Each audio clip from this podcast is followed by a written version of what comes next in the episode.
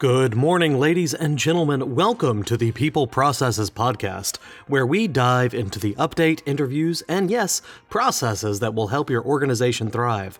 My name is Rami Alijil, and my goal is to help HR managers and business owners create an environment where their people are their organization's competitive advantage. Today, we're going to be looking at a nail salon that was cited for $1.2 million in damages for misclassification and wage theft of 36 workers over three years, and talk about how not to have that happen to you. Oh, and don't forget, we post to LinkedIn, Twitter, and Facebook, and I would love to hear from you on there with any questions. You can also subscribe to us by going to peopleprocesses.com, where you will receive special subscriber only content for free. People Processes is also available wherever you get your podcast. It syndicates on iTunes, Google Play, TuneIn, and Stitcher Radio, and more.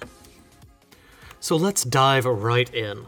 The California Labor Commissioner's Office issued more than $1.2 million in wage theft citations to a Temecula nail salon for misclassifying and failing to properly pay 36 workers.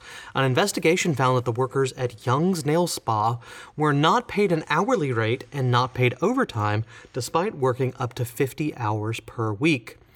Quote, using misclassification as a business model not only denies workers of their rightful pay, but also gives the employer an unfair advantage over law abiding businesses, said Labor Commissioner Julie A. Su. California law is clear that if employers pay less than the minimum wage, when they are caught, they will be responsible for paying not just the wages owed, but an equivalent amount in liquidated damages plus interest. So, not just what's owed, also double that plus interest. The Labor Commissioner's Office launched its investigation when the Labor and Workforce Development Agency referred the case following notification of a complaint filed through the Private Attorneys General Act. Investigators audited the business records over a 40 month period and determined that 36 workers employed at the salon were paid for each salon service performed instead of the total hours worked. Shifts averages from 9.5 to 10 hours per day, but workers were not properly paid for overtime, nor provided proper meal and rest breaks. Young's Nail Spa also fa- failed to carry valid workers' compensation insurance coverage during the last three years of that investigation. The $1,242,227 citation includes 670,040 payable for workers payable to the workers directly, plus another $572,187 in civil penalties. That's the vast majority of it. Of the total due to workers, 126,000 is for minimum wage violations, 17,000 in interest, 144,000 in liquidated damages, basically that doubling. 118,000 for failing to pay overtime, 92,000 for not providing final paychecks as required by law, which is a big deal in California. Got to be on the day they leave. 87,000 for improperly paid rest periods, 65,000 for not providing proper itemized wage statements, also super important, and 18,000 for meal period rest violations. That's the um, the, the, the civil penalties. The civil penalties also include another 207,000 for a failure to maintain valid workers' compensation insurance, which is separate.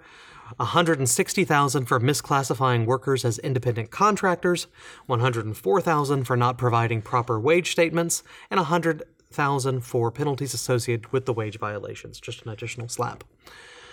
Enforcement investigations typically include an audit of, of the previous three years to determine minimum wage, overtime, and other labor violations, and any payments owed and penalties due are then calculated. Civil penalties collected are then transferred to the state's general fund as required by law.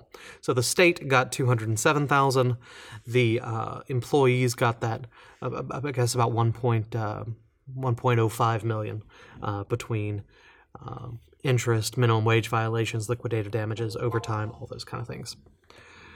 Required workplace postings on wages, hours, and working conditions must be posted in an area frequented by employees where it may be e- read easily during the day. Nail salons also have specific posting requirements for all barbering and cosmetology licenses. If uh, you are interested in those, we can obviously help you out. Check us out at peopleprocesses.com. We have direct links to some of those. Also, the citation and news release. Um, you can also find us, of course, at Poplar Financial. Before we go too deep in, I just want to let you know this is all from the state of California Department of Industrial Relations news release number 2016-65. Again, link on our website. Here are the key issues in this case. There was a complaint.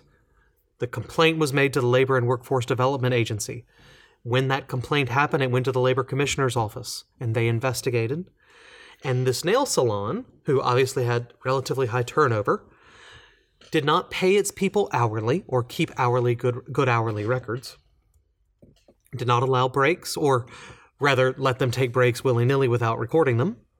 Did not pay overtime because to them they paid by service. So when someone walked in, you got your nails done, it was 20 bucks or whatever, 40 bucks, I have no idea how much nails cost, but you pay $40 and the uh, lady who did your nails maybe kept 20 of it and that was her pay. And then the the other 20 went to the uh, uh, company. But my expectation is that they highly controlled the employees. They provided the materials. They told them when they had to work. They uh, had their own. The, the, the, clients were clients of the nail salon, not the employees or the um, um, uh, people who do the nails.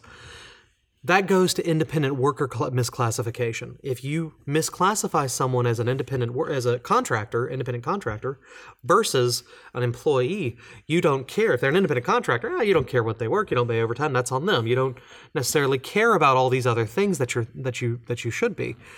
Because they misclassified them, they didn't track this stuff right, and that's what's costing them now 1.2 million dollars. So, first step: double check your employees make sure that your independent contractors are actually independent contractors.